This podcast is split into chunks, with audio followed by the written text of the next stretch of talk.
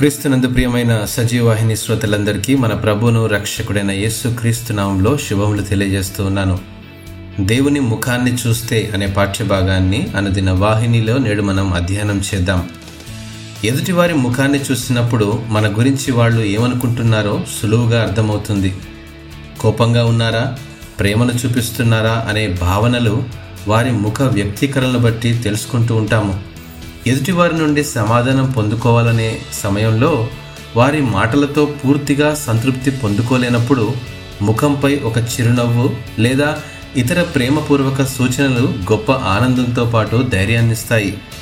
వాస్తవంగా ముఖము చిట్లించుకోవడం కళ్ళు చిన్నవి చేయడం ఇవన్నీ ఇతరులను గురించి మనం ఏమనుకుంటున్నామో అవి తెలియజేస్తాయి. అంటే మన ముఖాలు అవి మనలను తెలియజేస్తాయి.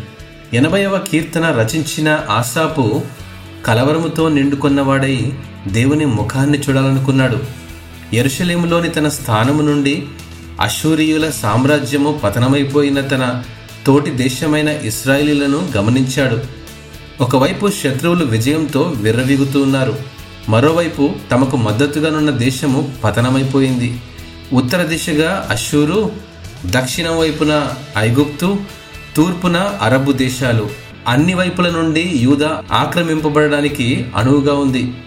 ఎదురు పోటీ ఇవ్వలేని స్థితిలో యూదా వారి సంఖ్య కనబడుతూ ఉంది. భయాందోళన కలిగించే సమయంలో ఆశాపు తన భయాలన్నిటినీ ప్రార్థనలో పెట్టి మేము రక్షణ నందునట్లు నీ ముఖకాంతి ప్రకాశింపజేయము అంటూ విజ్ఞాపన చేస్తూ ఉన్నాడు.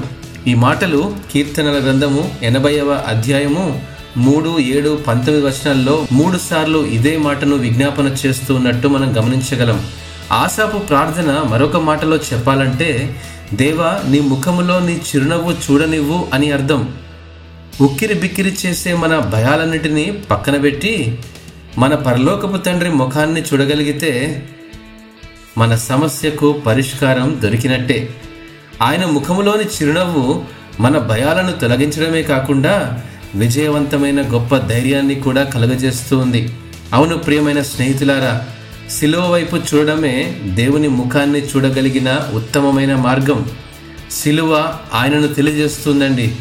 శిలువపై తెరవబడిన క్రీస్తు బాహువులు ఎంతగా చాచి ఉన్నాయో మన పట్ల ఆయన ప్రేమ అంతగా విశాలమైనదని ఆలోచన చేయడం గొప్ప అనుభవం అండి.